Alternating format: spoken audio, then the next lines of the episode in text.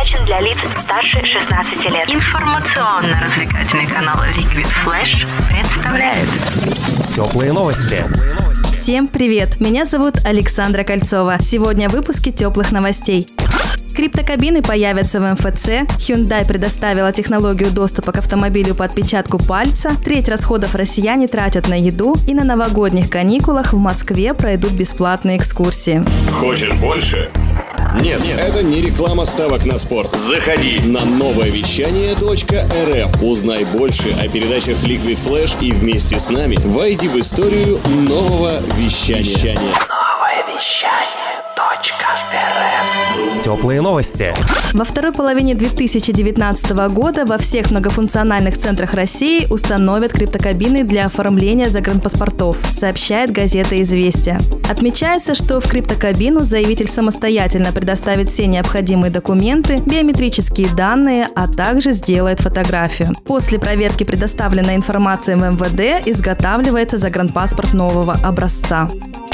Южнокорейская компания Hyundai Motor начала производить автомобили с технологией доступа по отпечатку пальца, сообщает ТАСС. Водители прикосновением к сенсору смогут открыть автомобиль и запустить двигатель. Впервые новая система применена в обновленной версии автомобиля Fe. Технологии считывания отпечатков пальцев существуют уже давно, однако в автомобилях их использование откладывалось из-за ряда нерешенных проблем безопасности и надежности сенсоров. Теперь Hyundai Motor заявляет, что ей удалось решить эти проблемы. По словам разработчиков, вероятность ошибки системы идентификации 1 к 50 тысячам.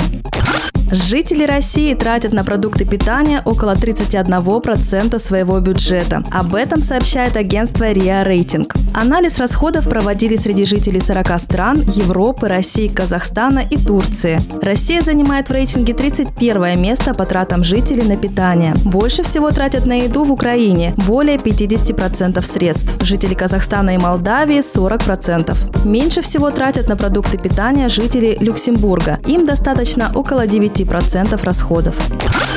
В рамках фестиваля путешествия в Рождество пройдет цикл бесплатных экскурсий по Москве, сообщает Регнум. Так, с 25 декабря по 8 января каждому участнику расскажут о русских традициях празднования Нового года и Рождества, о секретах приготовления русских блюд, о знаменитых улицах и жителях столицы на более чем 30 маршрутах. Каждая экскурсия продлится от полутора до двух часов. В группу набирает до 60 человек. При этом необходима предварительная регистрация. Напомним, в Москве фестиваль путешествия в Рождество пройдет в шестой раз. Это были теплые новости. Меня зовут Александра Кольцова. Всем пока.